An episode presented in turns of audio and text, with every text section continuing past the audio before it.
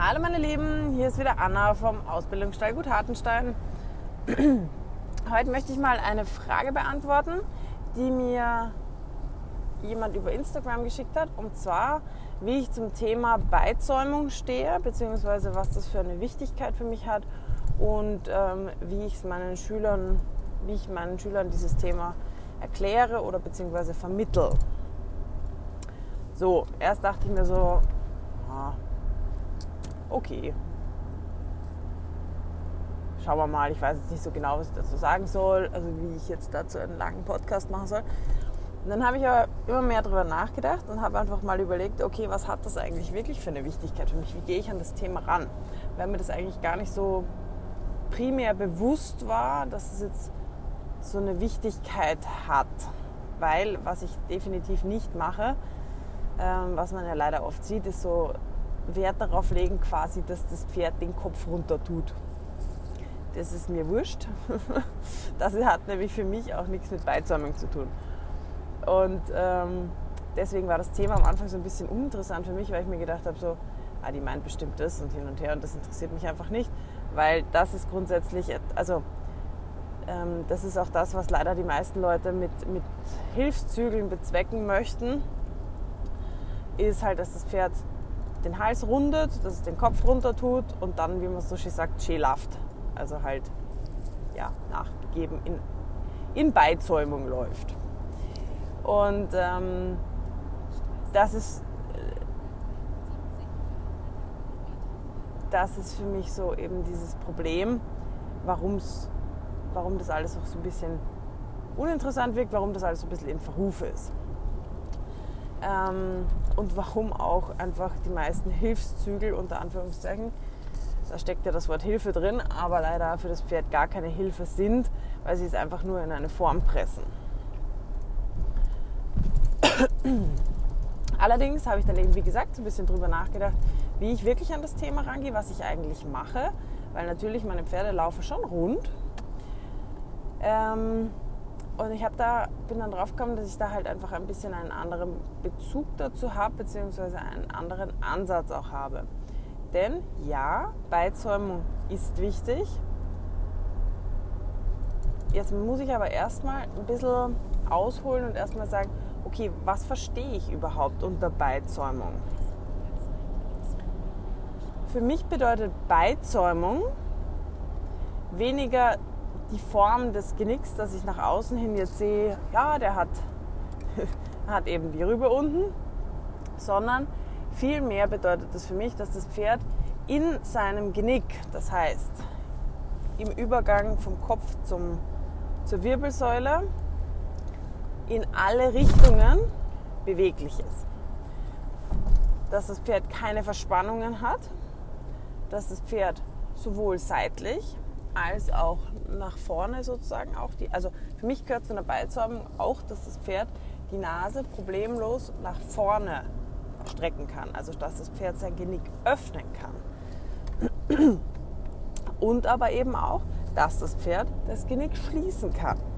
Zu einem wirklich gesunden, beweglichen Genick gehört meiner Meinung nach die, nicht nur die Fähigkeit, dass ich mich seitlich stellen kann, dass ich mich nach vorne strecken kann, sondern auch, dass ich die Nase herannehmen kann. Das sind alles völlig natürliche Bewegungsabläufe. Und wenn einer von diesen Bewegungsabläufen blockiert ist oder nicht zugelassen wird vom Pferd, dann ist es immer ein Zeichen, Achtung, Achtung, hier stimmt irgendwas nicht. Hier ist irgendwo ein Problem, hier gibt es Verspannungen, hier gibt es vielleicht auch Schwächen, aus denen Verspannungen entstehen, etc., etc., etc. Es gibt ja mittlerweile so ein bisschen diese Zwei-Lager-Theorie. Es gibt die, ich überspitze es jetzt mal so ein bisschen, die Rundreiter, also die mehr so Richtung Rollkurgeschichte gehen und sagen, das muss so und da wird das Pferd, nur so kann man das Pferd im Rücken aufwölben. Und so muss das Pferd gehen und das will auch auf dem Turnier, muss das Pferd auch in Anlehnung, Beizäumung, bla bla bla gehen. Und der muss da nachgeben, der Gaul. Und ja, so muss das einfach sein. Und wenn ich dafür Druck brauche, ähm, eigentlich egal wie viel, dann ist das auch halt notwendig. Und dann gibt es die Fraktion, die sagt, nein, das Pferd darf eigentlich nie gezwungen werden, irgendwo nachzugeben. Das Pferd sollte immer so laufen, wie es halt laufen möchte. Auch das ist natürlich jetzt wieder sehr überspitzt dargestellt.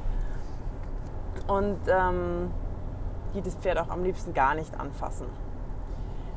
Für mich haben beide nicht, nicht ganz irgendwie die Wahrheit mit dem Löffel gefressen, weil natürlich muss ich, um an ein Problem ranzugehen, um ein Problem zu lösen, auch etwas tun. Das heißt jetzt nicht, dass ich das Pferd mit Gewalt in irgendeine Position bringe und dann denke, ach, jetzt passt die Position, jetzt ist das Problem gelöst. Das ist Schwachsinn. Aber ich muss zum Beispiel, wenn ich merke, okay, mein Pferd läuft komplett verspannt, wie eine Giraffe durch die Gegend, Rücken weggedrückt, Nase irgendwo in die Luft gestreckt, Unterhals rausgedrückt, ähm, Brustkorb schleift am Boden, Becken ist rausgestellt, dann tue ich meinem Pferd definitiv keinen Gefallen, wenn ich das jetzt so weiterlaufen lasse, auch wenn das für das Pferd im, im Kopf vom Pferd, sage ich jetzt mal, in dem Moment für ihn die richtige Position ist, weil alles andere sehr anstrengend wäre. Vielleicht auch Dehnung bedeuten würde von Strukturen, die sich sehr verkürzt haben. Was natürlich jeder, der sich schon mal gedehnt hat und der an irgendwie eine verkürzte Struktur rangegangen ist und versucht hat, die aufzudehnen, ähm, definitiv nicht angenehm ist. Also ich zum Beispiel bin der Meinung, also für mich fühlt sich Dehnen ähm, meistens unangenehmer an als jetzt Muskulaturaufbau. Also einen Muskel wirklich zu reizen und ähm, da eine Übung zu machen, die wirklich anstrengend ist. Meine persönliche Meinung. Ähm, und fürs Pferd ist es natürlich auch, wenn das jetzt aus einer gewohnten Haltung raus muss, wenn ich das da raushol, ist das vielleicht auch nicht immer das Angenehmste. Und da kommen jetzt einfach wir ins Spiel. Ich kann nicht ein Pferd das körperlich einfach nicht in der Lage ist, eine bestimmte Form zu geben, weil einfach die Muskulatur nicht stimmt, weil ähm, Verkürzungen da sind in der Muskulatur, auch mal, da kann auch mal irgendwie eine Blockade sein, etc. etc. Also das ist nicht die Lösung zu sagen, so ich presse dich jetzt in diese Form rein und da bleibst du jetzt bitte und jetzt ähm, ist es für mein Auge so, wie ich das haben will und damit muss es für dich auch gut sein sondern ich muss da wirklich so eine Art Analyse ähm, erstellen. Warum möchte mein Pferd nicht nachgeben im Genick? Warum möchte mein Pferd nicht in Beizäumung laufen? Warum ähm, möchte mein Pferd seinen Rücken nicht schwingen lassen, nicht anheben? Warum fühlt es sich in dieser eigentlich für ihn schlechten Haltung wohler oder möchte darin bleiben, als ähm, in der Position, die eigentlich auf Dauer dann viel besser für ihn wäre. Da kommen wir jetzt gleich zu einem, äh, zum nächsten Thema, das muss ich kurz da reinwerfen, weil es gerade irgendwie reinpasst. Und zwar, was bedeutet Beizäumung für mich? Ich möchte jetzt gar nicht zu weit ausholen, was es so im Allgemeinen bedeutet, weil meistens ist es einfach nur mit Kopf runter rundlaufen, also sprich Schädelbirne runter. Ähm, Beizäumung ist für mich viel mehr. Ich habe vorher schon kurz angeschnitten, dass es das die komplette Nachgiebigkeit im Genickbereich natürlich ist, ein wirklich verspannungsfreies Arbeiten ähm, im Genick, im Hals, dadurch auch natürlich im, im Kieferbereich, also im Unterkieferbereich. Ein Pferd, das in der richtigen Beizäumung läuft, hat auch eine schöne Anlehnung, sprich keine 100 Kilo in der Hand, aber auch nicht hinter der Hand und Zunge weg vielleicht sogar oder knirschend oder komisches Geklapper, sondern wirklich das Pferd kommuniziert mit mir über das Gebiss. Und es ist ja nicht nur vorne. Ich weiß, wir schauen immer gern nach vorne, weil wir halt da unsere Augen haben. Aber ähm, eine gute Beizäumung funktioniert immer nur durchs ganze Pferd. Also sprich, für mich ist eine Beizäumung dann in Ordnung, wenn das Pferd sich über dem Schenkel nach oben Richtung Reiter ähm, hergibt. Also sprich, wenn das Pferd den Rücken anhebt, den Brustkorb anhebt, ähm, seine Bauchmuskulatur ordentlich arbeitet, dadurch auch das Becken gekippt ist, die Hinterhand ordentlich arbeiten kann. PS, ähm, Hinterhand kippen oder Becken kippen, das ist kein genereller Zustand. Wenn ein Pferd sich bewegt, dann ist das Becken mal gekippt und mal nicht aber ähm, es sollte nicht so mit Entenarsch und hinten raus arbeitend vor sich hinlaufen, weil das natürlich immer ein verkehrtes Wegdrücken vom Rücken nach unten bedeutet. Also sprich ein Hängen lassen in der Mittelposition. Genau, also erstmal wichtig zu wissen, was ist Beizäumung oder was, rede von mir, gell? das, was ich gerne unter Beizäumung verstehe. Für mich bedeutet das, dass das Pferd von hinten über den Rücken nach vorne an die Hand läuft und das Genick, ich sage mal, das ist wie ein Tor, dass das diese Energie, die da von hinten kommt, über den Rücken kommt, dass das das verspannungsfrei nach vorne durchlässt und dass ich dieses Genick überall hin einstellen kann.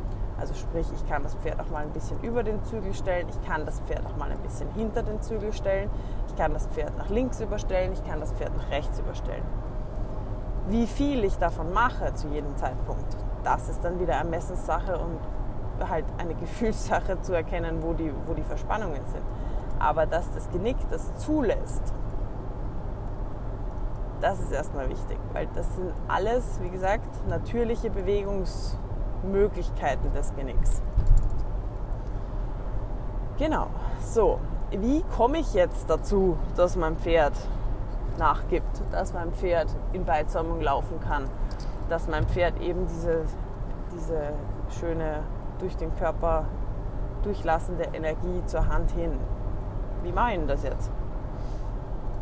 Es ist natürlich jetzt die ganz große Frage. Also wenn ich das in einem Podcast für alle Reiter beantworten könnte, dann müsste ich wahrscheinlich nicht mehr arbeiten gehen, weil dann hätte ich irgendwie die ultimative Möglichkeit gefunden für alle Pferde. Die gibt es aber leider nicht. Deswegen kann ich jetzt nur so ein bisschen beschreiben, was man so, was man machen kann, um dem Pferd zum Beispiel zu helfen, wenn es sehr starke Verspannungen im Genick hat. Ich arbeite zum Beispiel sehr gerne auch dann mal von unten noch mit Abkauübungen, mit Stellungsübungen, wo das Pferd schon mal lernt, über das Gebiss zu kommunizieren, seine Zunge zu lösen, dadurch auch das Zungenbein natürlich zu lösen, die Ganaschen, in den Ganaschen nachzugeben, also sprich links und rechts nachzugeben. Auch mal ähm, zum Beispiel, dass ich das Pferd ein bisschen über den über den Zügel rausheben kann. Also sprich, dass ich auch das Genick aufmachen kann, dass ich das Genick auch schließen kann. Und das mache ich erst im Stehen, dann mache ich das auch in einem kleinen Schritt. Da finde ich es immer ganz gut, wenn ein zweiter dabei ist, der so ein bisschen hinter nachgehen kann. Ich stehe dazu meistens vor dem Pferd, habe die Zügel ins, also links und rechts vom Hals, äh, nicht vom Hals, vom Maul, relativ nah am Maul, so dass ich das Pferd von vorne, also ich gehe rückwärts, sehe das Pferd von vorne und ähm, kann so eben auch am besten überprüfen, ob das Pferd gerade ist. Also ob das Pferd in irgendeine Richtung ausweicht oder ob es wirklich schön im Genick gerade bleibt, die Ohren auf gleicher Höhe bleiben oder ob es sich irgendwo hin verwirft, etc. etc. Genau. Nein, das nach links, nach rechts und einfach, auch wenn ich das Gebiss leicht nach oben Richtung Maulwinkel einwirken lasse, wenn das Pferd dann anfängt zu kauen, sich nicht mehr auf die Hand drauflegt, aber die Hand trotzdem sucht, das ist ganz wichtig, ähm, dann kann ich beginnen, das Ganze in einem kleinen Schritt zum Beispiel zu machen, wo das Pferd immer noch Zeit hat, sich zu koordinieren. Da lasse ich eben, wie gesagt, gerne mal einen hinterhergehen, dass man das Pferd nicht am Gebiss hinter sich herzieht. Das sind diese ganzen Abkauübungen, die sind jetzt auch keine Erfindung meinerseits, sondern die gab es schon ewig, ewig, ewig. Am besten kann man dazu, wenn einen das interessiert, zum Beispiel Boucher nachlesen. Ähm, Wer es ein bisschen aufgeklügelter hat, die ganze Sache, also ein bisschen vereinfachter dargestellt und vereinfachter erklärt, war zum Beispiel Racine oder ähm, heutzutage wird es auch noch sehr viel ähm, generell in der klassischen Reiterei, aber auch besonders propagiert von Philipp Karl und seinen, seinen Schülern. Und ähm, ja, man sollte auch meiner Meinung nach das nicht übertreiben, da man das Pferd sehr schnell dann in eine falsche Aufrichtung hinter das Gebiss zu sehr zum Klappern bringt. Also das ist einfach nur für mich eine Erstmobilisation, dass das Pferd das Gebiss mal ein bisschen versteht, dass es versteht, dass man damit arbeitet und dass man damit mit den Menschen kommuniziert. Und ähm, ja, genau. Und dann ist es nur mehr ein Teil der Arbeit oder ein Werkzeug, auf das ich vielleicht, wenn ich auf ein Problem stoße beim Arbeiten, beim Reiten auch, dann immer wieder zurückgreifen kann. Genau. Was kann ich noch machen? Ich kann mein Pferd, wenn ich merke, es ist zum Beispiel sehr verkürzt im Hals, in der Halsmuskulatur, kann ich dann arbeiten auch mal mit einer stärkeren Biegung, einer stärkeren Stellung. Das kann ich auch dann schon im Schritt beim Reiten machen. Da ist natürlich darauf zu achten, es ist ja nicht nur der Hals. Der Hals wird zwar hier sozusagen hauptsächlich gedehnt, dass er dann auch nachgeben kann, also die Halsmuskulatur. Aber ähm, es geht auch natürlich nur, wenn der restliche Körper halbwegs unter Kontrolle ist. Also wenn ich jetzt mein Pferd biege und dabei schleudert das Pferd in alle Richtungen, dann habe ich natürlich auch nichts gewonnen. Also das geht immer nur in Verbindung wirklich mit, einem, mit dem kontrollierten Gang, mit ähm, einem Pferd, das die Schenkel auch so weit annimmt, dass ich es gerade halten kann oder so gerade oder so stark in seitwärts, wie ich das halt haben möchte. Und dann kommen natürlich so aus diesem, aus diesem Biegen, entwickeln sich dann natürlich auch schon die ersten Seitengänge. Seitengänge richtig geritten, dazu habe ich jetzt erst vor kurzem einen ähm, Podcast gemacht. Beziehungsweise bin ich immer noch dran, weil das so ein Riesenthema ist. Und diese richtig gerittenen Seitengänge, die helfen mir natürlich auch, mein Pferd zu gymnastizieren und dementsprechend im Rücken zu verbessern, und eben auch dementsprechend in Genick zu lösen und in eine Beizäumung zu helfen. Das wären so die, die Hauptdinge, die ich machen würde, um dem Pferd in eine Anlehnung, in eine Beizäumung zu helfen. Und ich muss sagen, wie ich es am Anfang schon erwähnt habe, ich messe dem Ganzen visuell sehr wenig Bedeutung zu, weil es mir eigentlich wurscht ist, wenn das Pferd noch nicht am Zügel läuft, dann habe ich irgendwelche Problemchen. Ja, ist klar. Aber dann bring, behebe ich die nicht, wie man das so oft sieht, über das reine ähm, Runden des Halses und des Kopfes, sondern da muss man ein bisschen, ein bisschen größer schauen. Das Pferd besteht nicht nur aus Hals und Kopf, sondern das Pferd besteht aus wesentlich mehr. Und in diesem großen Körper können sehr viel mehr Probleme auftauchen, als einfach nur, dass das Pferd ähm, halt im Genick nicht nachgeben will. Deswegen sehe ich da auch die, meistens die Benutzung von, von Hilfszügeln sehr kritisch, weil die meisten Leute überhaupt nicht drüber nachdenken, wo ist eigentlich das Problem. Sondern halt einfach nur sehen, hm, Pferd streckt die Nase in die Luft, da kann er ja seinen Rücken nicht benutzen, na dann schnalle ich ihm halt erstmal Hilfszügel rein. So funktioniert es leider nicht. Wenn ich das Ganze mit ein bisschen Hirn und Verstand mache, was ich zum Beispiel ähm, immer wieder mal bei jungen, sehr überbeweglichen oder sehr unkoordinierten Pferden noch mache, ist, ähm, die ihre Schulter sehr schlecht kontrollieren können und dementsprechend ständig ihren Hals ähm, nach innen, nach außen und in alle Richtungen verbiegen und so überhaupt nicht in, ins Gleichgewicht kommen können. Mache ich das tatsächlich manchmal, dass ich sehr, sehr, also lange Ausbinder ran tue, die dem Pferd aber nicht irgendeine Art von eben der üblichen Beizäumung, also sprich das Pferd nicht runden im Hals, sondern die dem Pferd eine Führung für die Schulter geben. Und über dieses gerade Richten der Schultern, über dieses Einrahmen der Schulter, helfe ich dem Pferd extrem in ein besseres Gleichgewicht zu kommen. Schwuppdiwupp, kaum ist das Pferd in einem besseren Gleichgewicht, kann es auf einmal auch den Hals fallen lassen, weil sie nicht als permanentes Gegenstück für seine komplett verkorkste Schulter braucht. Also so gesehen, ähm, man muss immer nach der Ursache suchen, warum das Pferd nicht in Beizäumung läuft. Natürlich, wenn das Pferd verspannt ist im Hals, im Genick, dann habe ich ein Problem. Und dann kann das durchaus auch die restlichen Strukturen oder die restlichen ähm, die restliche Bewegung im Pferd negativ beeinflussen. Aber ich habe noch nie erlebt, dass das Problem gelöst wurde, nur indem das Pferd quasi runtergeschnallt wurde vorne und sich dann alle Probleme in Luft aufgelöst haben. Auch nicht das vermeintliche, das Pferd läuft dann auf einmal über den Rücken. So leicht ist nicht. War aber ist nicht. Aber wie gesagt, man kann durchaus, erkennt man zum Beispiel die Verspannungen im Hals oder hat zum Beispiel Blockaden im ersten, also vom Übergang äh, Kopf zum, zur Halswirbelsäule, also in den ersten paar Halswirbeln, dann kann man durchaus durch das Lösen dieser Verspannungen oder Blockaden eine Verbesserung im ganzen Pferd feststellen. Also wie immer, es ist durchaus ein bisschen was Wahres dran, aber es wurde ganz viel davon meiner Meinung nach ein bisschen ja, zu sehr vereinfacht. Also ja, kann ich diese Verspannungen, Blockaden lösen, kann ich durchaus eine Verbesserung im ganzen Pferd wahrnehmen, aber ich kann nicht, indem ich das Pferd in eine Form bringe, in der es wäre, wenn es verspannungsfrei wäre und ich zwinge das in diese Position, werde ich die Verspannungen nicht lösen, werde ich die Blockaden nicht lösen und werde dementsprechend auch keine Verbesserung im Pferd feststellen. Außer dass halt der Schädel unten ist. Gell? Wem das reicht, tja, armes Pferd, aber das ähm, muss dann jeder für sich selber entscheiden. Was ich sagen muss, es ist natürlich ein sehr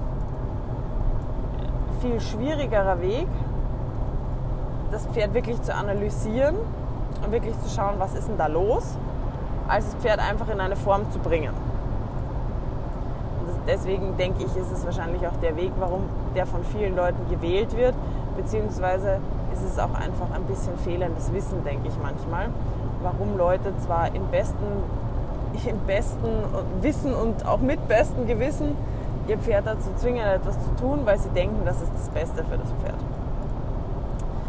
Genau, so viel zum Thema. Ich hoffe, ähm, das hat euch interessiert. Ich hoffe, das hat euch vielleicht ein paar Ideen, Inspirationen, ähm, ja, wenn es nur ein Denkanstoß ist, gegeben. Und wenn ihr auch solche, Idee, äh, solche Fragen habt, dann könnt ihr die gerne, gerne, gerne an mich stellen. Ich rede gern drüber, sage euch meine Meinung, meine Ideen dazu und ich freue mich aufs nächste Mal. Schreibt mir gerne, entweder auf Instagram oder auf Facebook sind wir als Gut Hartenstein zu finden oder auch gerne auf unsere E-Mail-Adresse. Das wäre info at gut-hartenstein.de. Freue mich auf euch und bis zum nächsten Mal. Ciao, ciao!